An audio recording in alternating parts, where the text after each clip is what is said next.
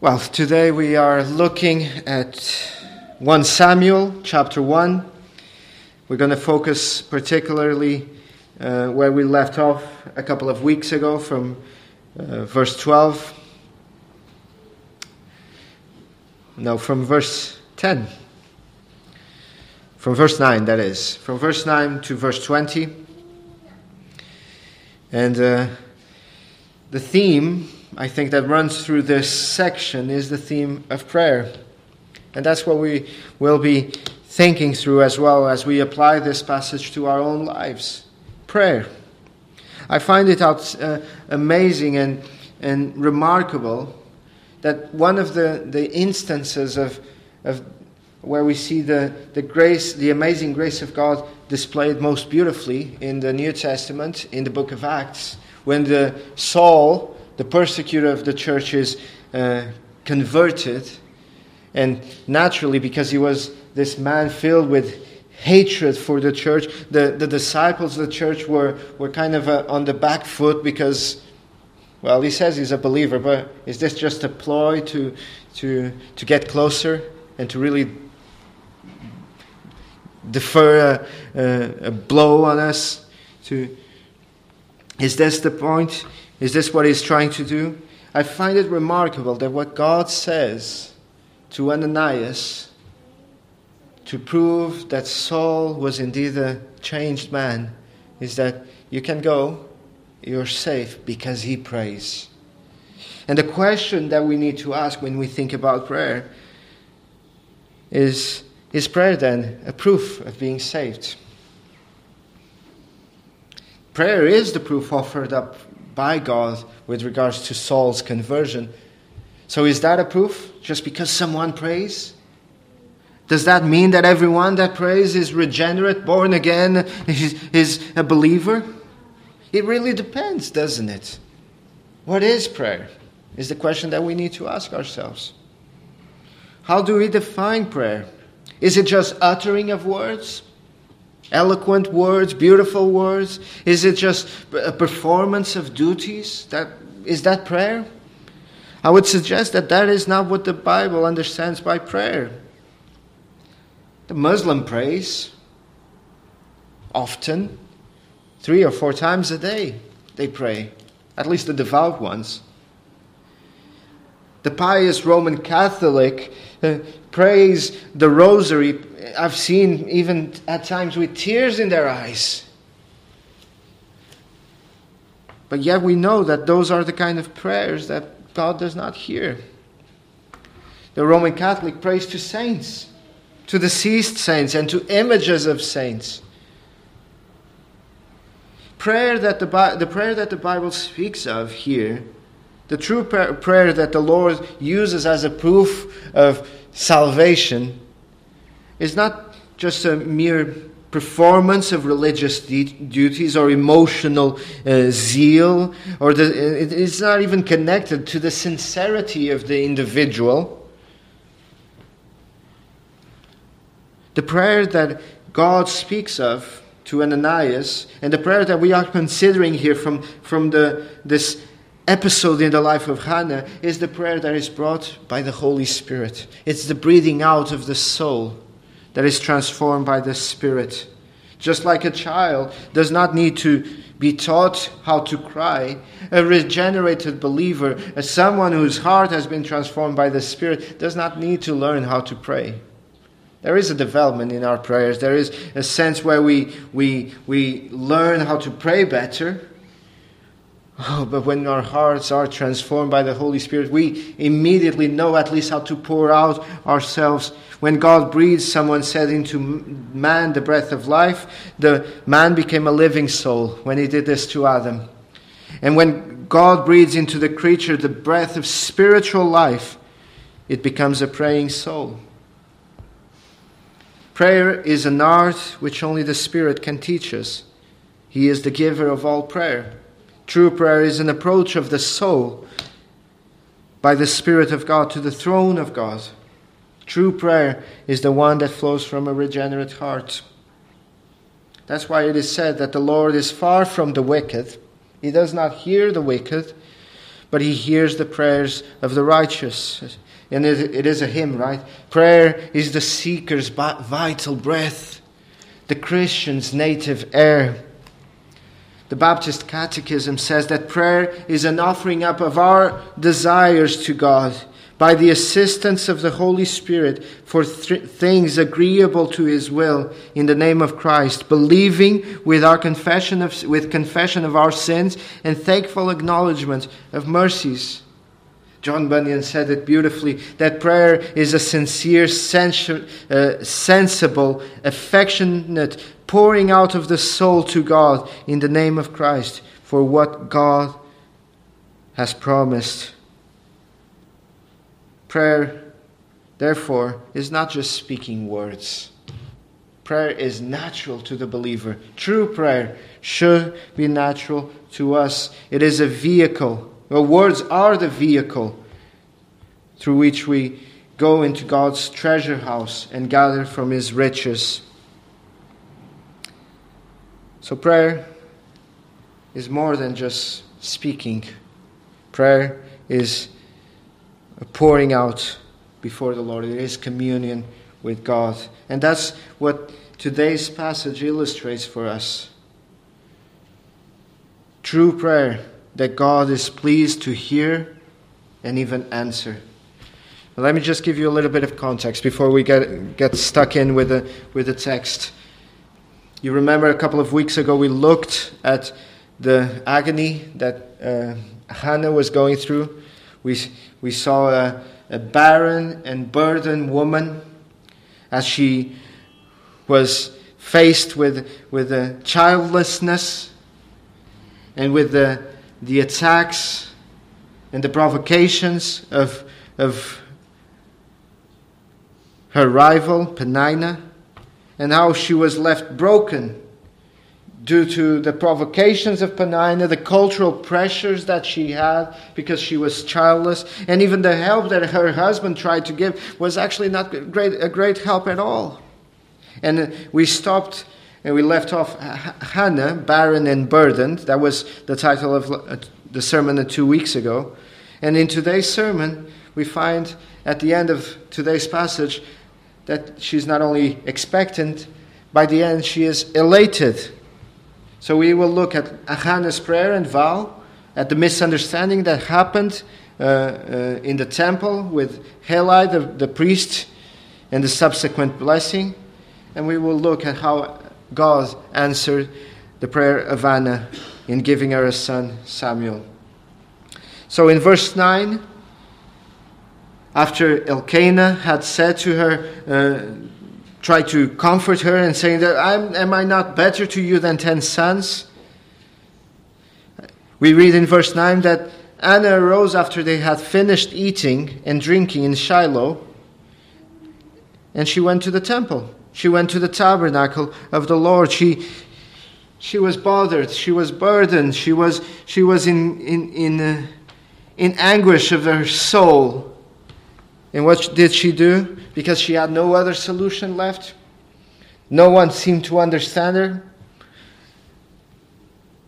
She sought out the Lord in her tears and in the midst of her misery. And that's why Anna is a hero of the faith for us. She's a woman of great faith. She was in pain, but she got up and she represents to us what we need to do when we are facing misery and anguish of our souls. We need to go and pour ourselves before the Lord. Verse 10 says, She was in bitterness of soul and prayed to the Lord and wept in anguish. Anything, I would say, brothers and sisters, as we think about prayer, anything that causes us to pray is a blessing, even when it's anguish even in sorrow, even when it is such a hard thing in, in our lives that we don't even have the words to pray. And I know some of us have been going through stuff like that, through anguishing situations that we don't even know what to say. We don't even know how to pray, what to ask of the Lord. But there is a sense that even those things are a blessing because they're bringing us to the Lord. And if even if, even if you don't know what to say, take encouragement that the Lord hears our weeping. It's not figure of speech that I'm using. That's Psalm 6, verse 8. He hears the voice of our weeping, the psalmist says. Even when we don't know what to say. And even when we don't have eloquent words coming out of our mouths, even when we don't know how to, what to ask. And we only pour out our tears before the Lord and say, Look, Lord, I don't know. I'm in pain. I'm in anguish, just like Hannah was.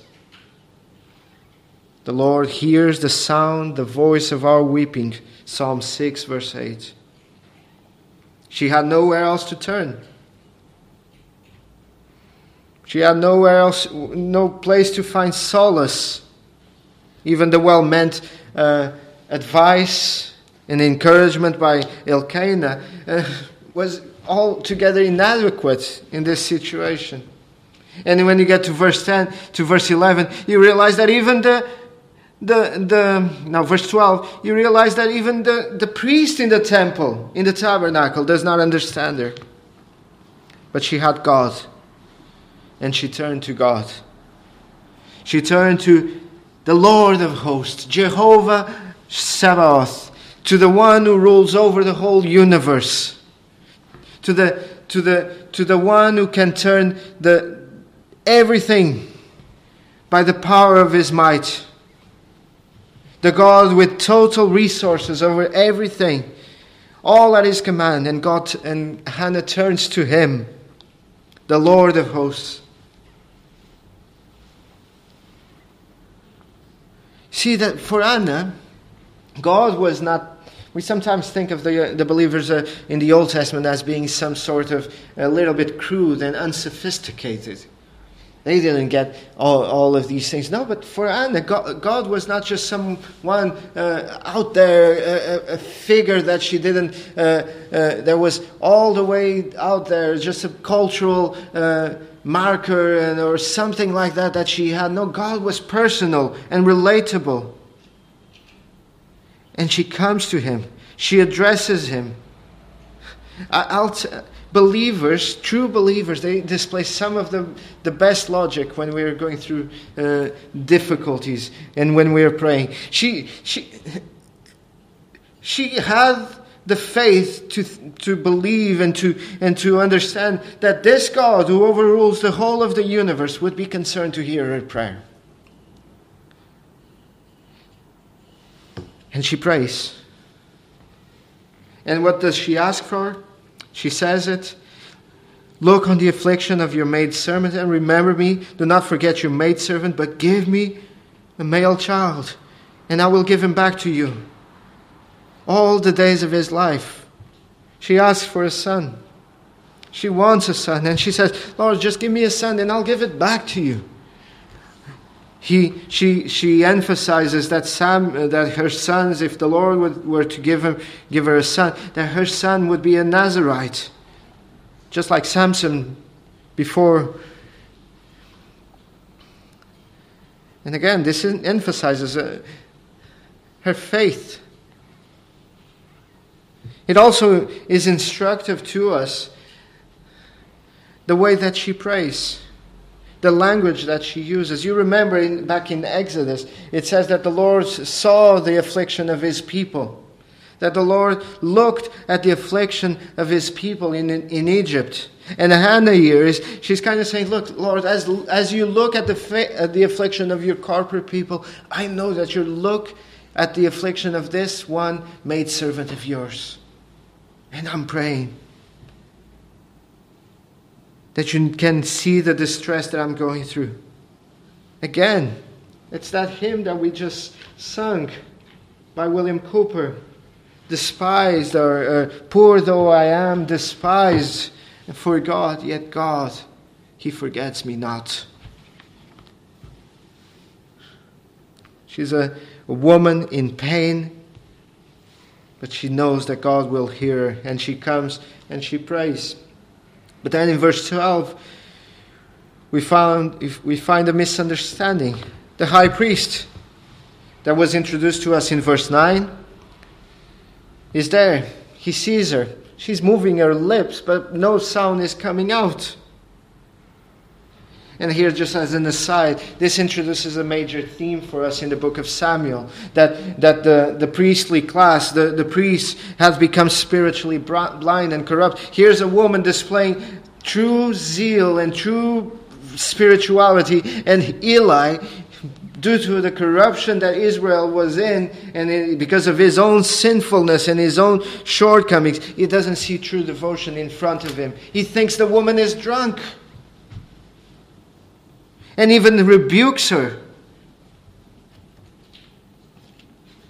She's speaking her heart to the Lord, and, and the, the one who should be aware of what's happening there, it's the temple of the Lord, it's the tabernacle. He should know that people go there to pray. What exactly was going on in those days? That Eli, the first thing that comes into his mind is that this woman, she just came from the feast, she just ate too much, and there she is, sulking because she's drunk. And he tells her, Put away your wine, stop with your drinking. Oh, but Anna knows. She knows, doesn't she? She knows something of the freedom of being in the presence of God, and that's what she says to him. No, I'm a woman of heavy spirit. I'm a woman of sorrowful spirit. I have drunk neither wine nor intoxicating drink. I am pouring out my soul before the Lord. I'm in bitterness. I'm pouring out my complaint before Him. As Psalm 142 says, I, I tell my trouble before Him. And she knows that she can do it. That she can come before the Lord and, and pour out her complaints to Him and let him know of her need, the deep spiritual anguish that he's going that she's going through. And she should be a model for us of devotion, of realizing that we are powerless, that we need the Lord.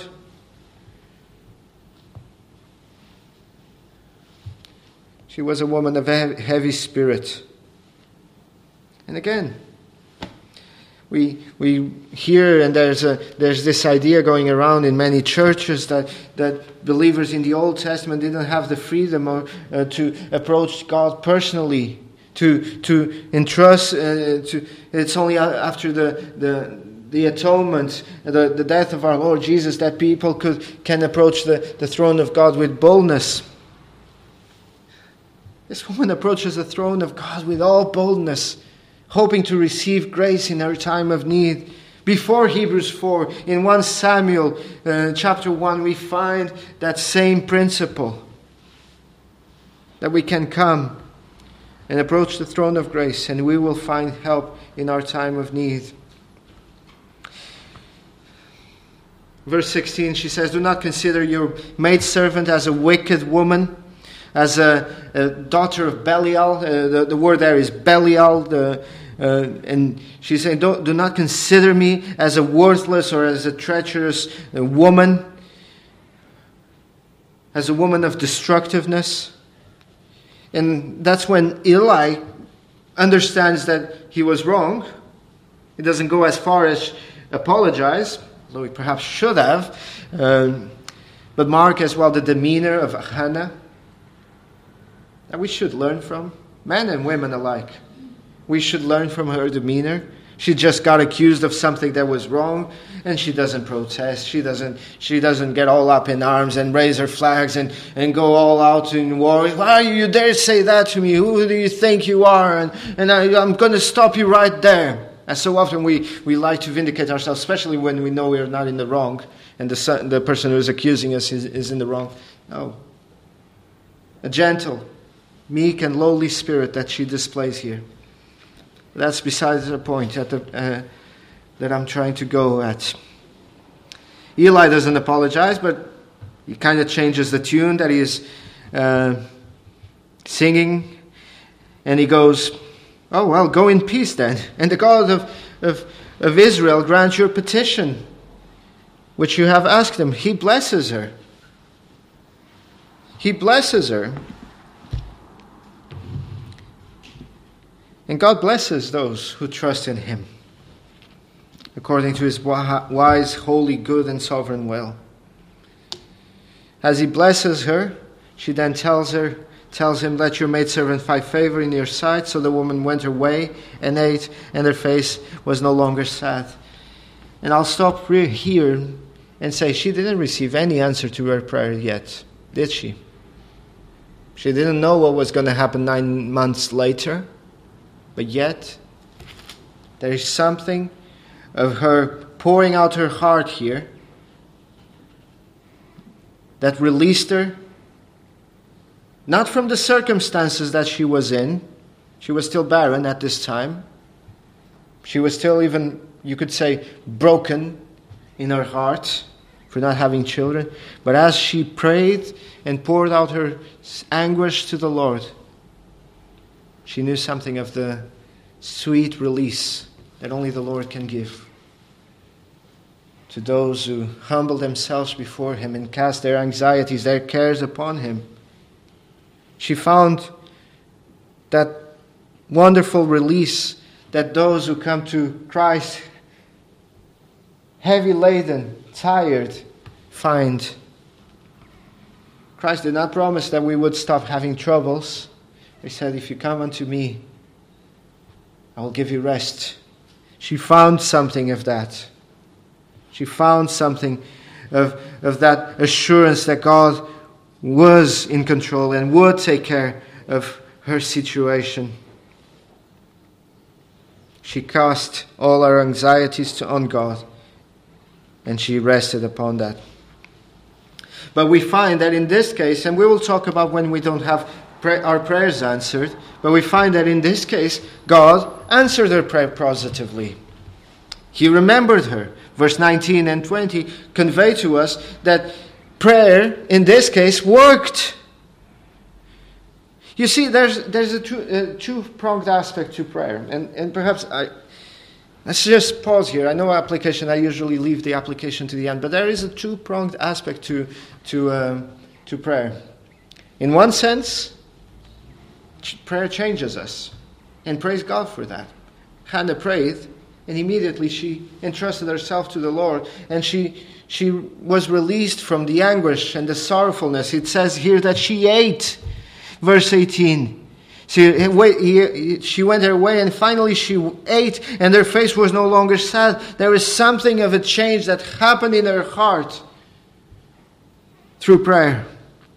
So the first thing is that prayer does changes, but but there is a two pronged uh, approach to this. There, there was a dramatic change in her, but there is also a sense where prayer changes not only us, but changes things. God is pleased to act in response to our prayers. God is pleased to answer our prayers and to use our prayers as the means of accomplishing things. Some people, when we, we they think about the sovereignty of God and the fact that God is in control of everything, they, they then, uh, why, then why pray? They develop this fatalistic uh, perspective. No point in prayer, praying. God has already determined everything destiny and fate. But Hannah did not reason in this way, did she? She trusted, she knew, she believed in the sovereignty of God, but she knew that God delights in using prayers to bring about his purposes. So much so that when Anna came to the Lord in prayer, it ended up not only changing her life, spiritually, emotionally speaking, changing her on the inside, it actually changed her circumstances. She was given a son but much more. In the case of Hannah, it not only changed the, her circumstances, it changed the circumstances of the nation. Samuel, the, the boy that was born of Hannah, was to become a prophet uh, by God's grace and to lead the nation. And from there, indeed, the history of the world was changed. All because the Lord remembered her. And there's a play on words here that uh, when she comes and she says, So it came to pass in the, in the process of time that Hannah conceived and bore a son and called his name Samuel, uh, saying, Because I have asked for, uh, for him from the Lord. Uh, and, and there is a play of words, even in verse, uh, this same play of words in verse 17. Eli answered and said to her, uh, Go in peace, and the God of Israel grant your petition which you, which you have asked, asked him. The, the, the wordplay here is visible in the, in the Hebrew, but it's the Lord grant you what you have asked. May the Lord respond to that asking of yours. There's, there's a, a, an emphasis in the, in the answer, in the asked uh, uh, verb and, and related nouns. And that's the name of Samuel as well. There's a lot of discussion what does Samuel uh, mean, but Hannah says, or the one Samuel tells us, Samuel has something to do about being asked of the Lord. The Lord answered the prayer of Hannah. What she had asked, she received. And Samuel is a testament to that. Before I conclude and with a few points of application, what do we do when the Lord does not answer our prayers? Maybe this is the first point of application. What do we do when this is all great, you might say? Oh, the Lord answered the prayers of Anna. But what do we do? When we pray and we pour out our hearts before the Lord, and the Lord does not answer us when we are agonizing just like Hannah was, and we're fervent, believing, pouring out, does this mean that God did not remember me? Does this mean that I was somewhat uh, selfish or in the wrong spirit when I prayed? Many times, yes. We are told, aren't we, that we we, we pray and we don't receive because we don't pray according to the will of God. We pray for our own uh, wills, for our own benefit. But there is a sense as well that in other cases, prayer is denied or delayed or even denied because God knows what we need more than we understand them ourselves. And it takes faith. And it takes trust. It takes walking by faith and not by sight, as the Apostle Paul says. But sometimes God does not give us what we want because it is not the best for us. And we need to come to terms with that. A commentator, an old commentator, he wrote this Whatever be the reasons for the apparent silence of God, we may rest assured that hearing prayer is the law of His kingdom. God hears prayer, it's the law of His kingdom. He hears the prayers of His saints. Old Testament and New alike bear witness to this. Every verse of the Psalms proclaims it. Alike by precept and example, our Lord constantly enforced it. Every apostle takes up the theme and urges the duty and the privilege. And what true Christian is there who cannot add testimonies from his own history to that same effect? If the answer to some of our prayers be delayed, as it not come to many of them? If yes, if some of if one of our prayers is not being answered, haven't we received answers in the past that we can count upon? To know that the Lord answers? And if there be prayers that have not yet been answered, or in reference to which you have no knowledge of an answer, can you not afford to wait till God gives the explanation? And when the explanation comes, have you not such cause to believe that He will redound to the praise of God, and that many things in reference to which you could at the same time see nothing but what was dark and terrible may turn out when fully explained, to furnish new and overwhelming testimony that God is love. What is Blaikie, William Blaikie is the name of this author. What is he saying here? Will you not trust? Will you not have faith? God promised that He will hear our prayers and He will answer our prayers. Not always positive, sometimes negative, but He has promised that all things work for good. Do you not have trust in that to, to rely upon Him, to pray to Him, and like Anna, to commend yourself to Him, and then to wait upon the Lord? That is the essence of true prayer. We pray, we pour out our, our complaints, we pour out our, our needs, and we then wait on the Lord to undertake. That is what true prayer is.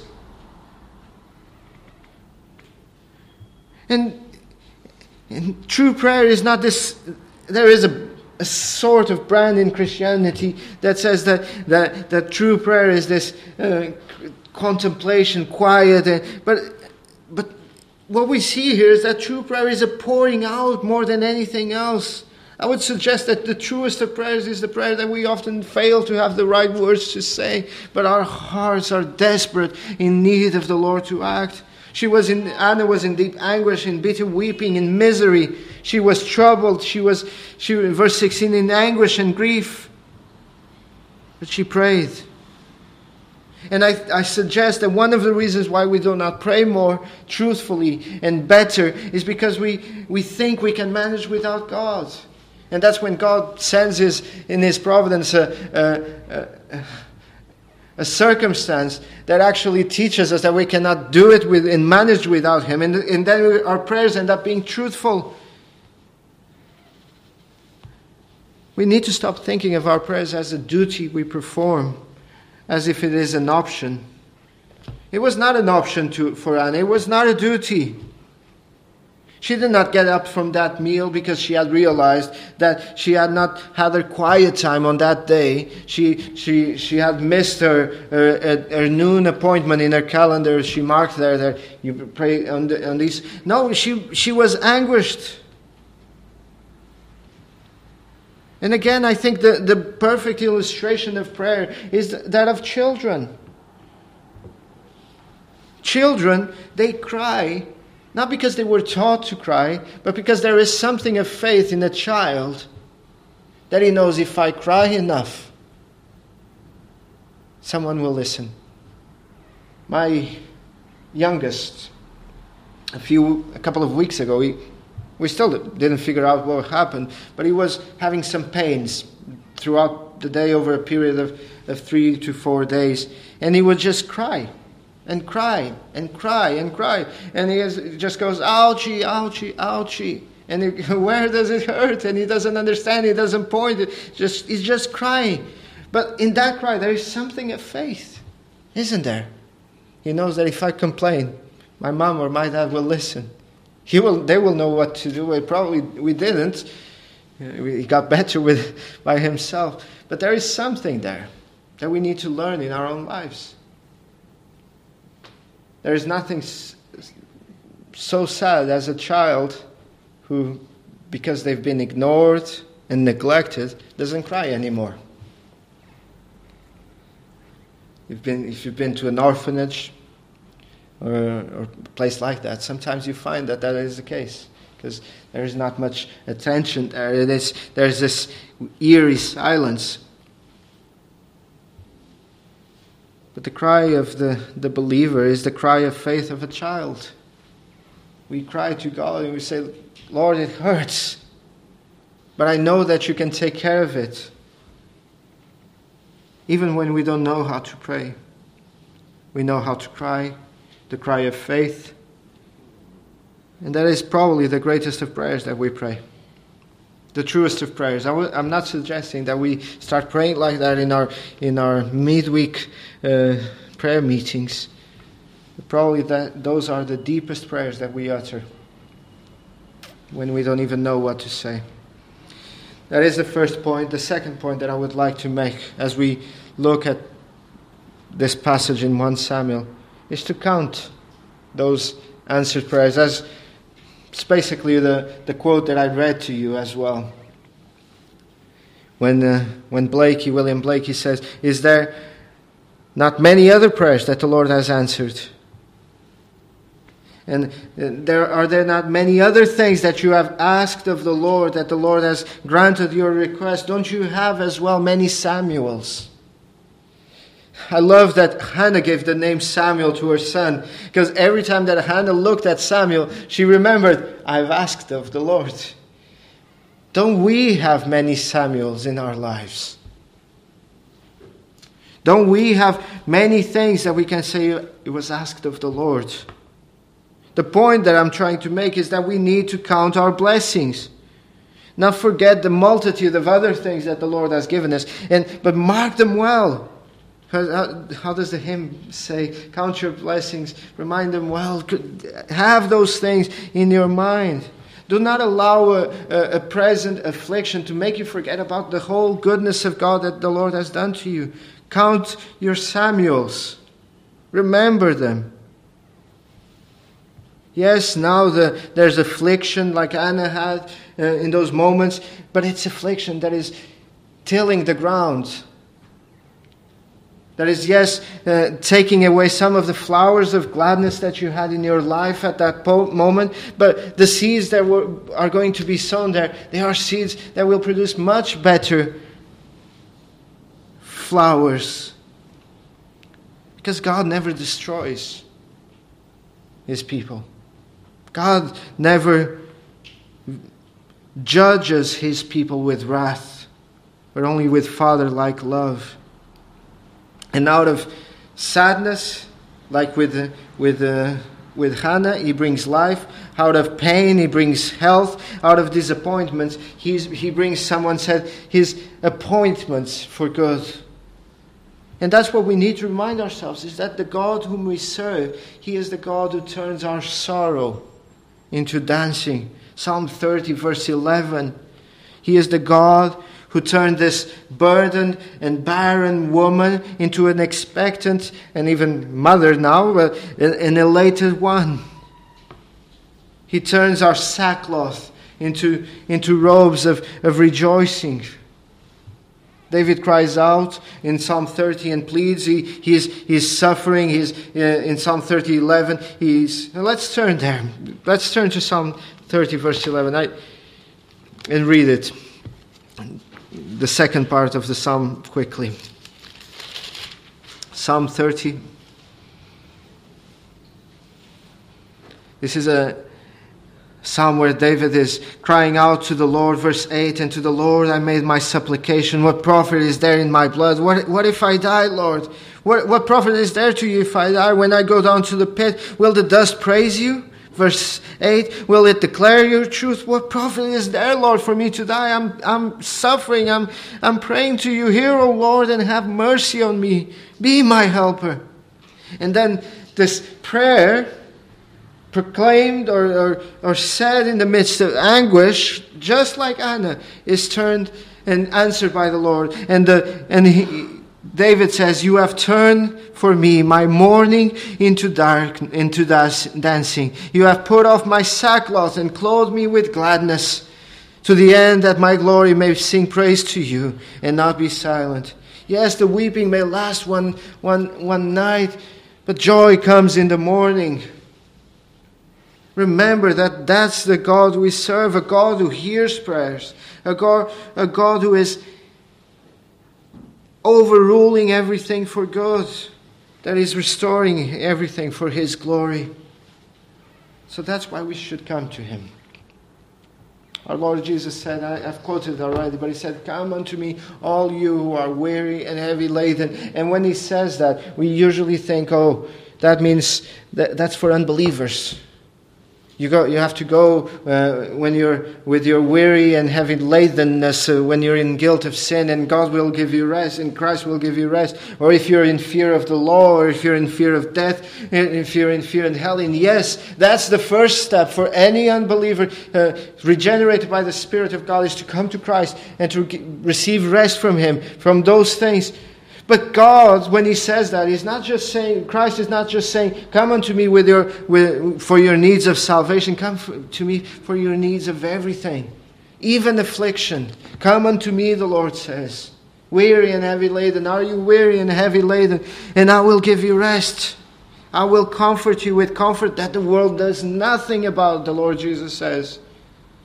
I will cheer your heart. I will turn your mourning into dancing. I will take away the sackcloth and, and put it and, and robe you with gladness and clothe you with gladness.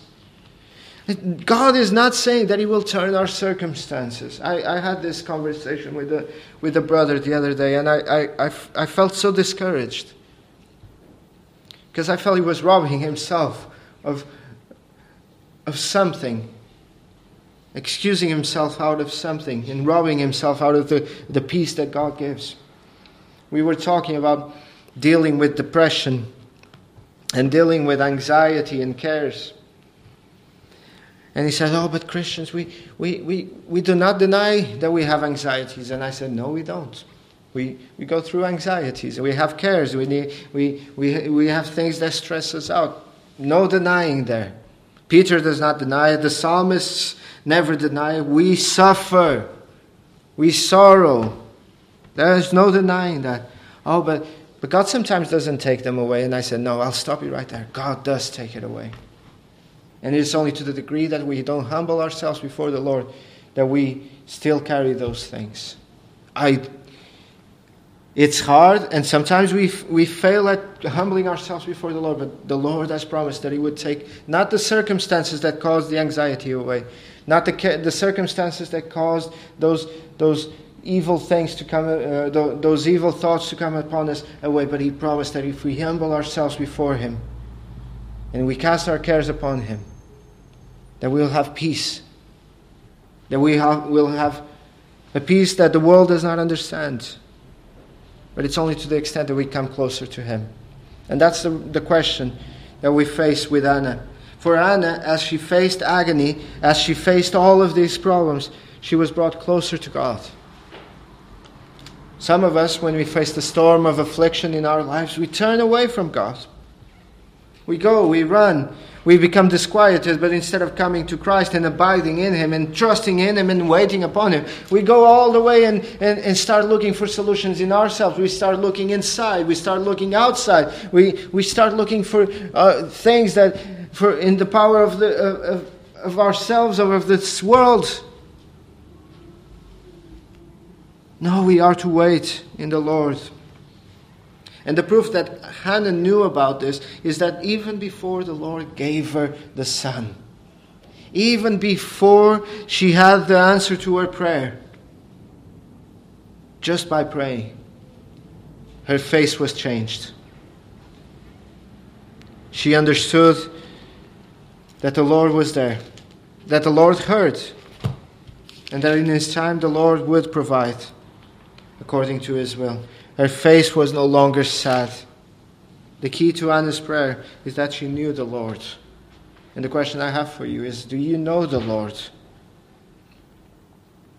Do you know him? Because her example urges us similarly to find peace in waiting on the Lord. She did not find peace because God gave her a son nine months later. She had the peace at the moment that she prayed. She was no longer sad, she ate. And this is really striking. She didn't know that the, how God would answer a prayer. But the point is that she prayed. And now she was at peace, maybe happy even to leave it with God. Paul says in Philippians, Do not be anxious about anything, but in every situation, by prayer and petition, with thanksgiving, present your requests to God, and the peace of God which transcends all understanding, will guard your hearts and your minds in Christ Jesus. That's, that's what she did.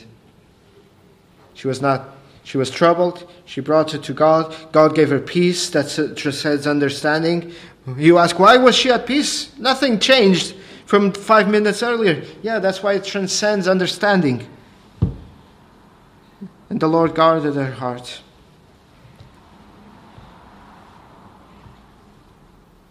Do you know this God? Do you wait upon him? Have you come to this Christ? Let me just say to those of you that perhaps have not come to trust this God this Savior. There is no real peace and no real happiness outside of Him. There is nothing outside of Him that will truly make you happy. And the only reason why you might say, I'm happy and I don't have Christ, is because you're happy, but you're not really considering your circumstances. Like the, the businessman who is in bankruptcy, but he's happy because he doesn't look at the books. That's the reality that you're in. So come to him. Look at the circumstances. Come to Him. Pour out your soul before Him. Flee to Him. And come to, to trust in Him. And maybe you are the, someone who says, oh, maybe I haven't come, but I'll come later. Do you know that there is a later time for you to come to Him?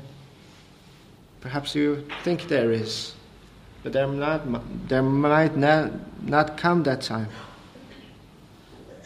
The longer you stay away, the less chance you have of coming at all. So don't delay it. Take heed and come. Come now to the Lord. Pour out your weariness and your need before Him, and He will give you rest.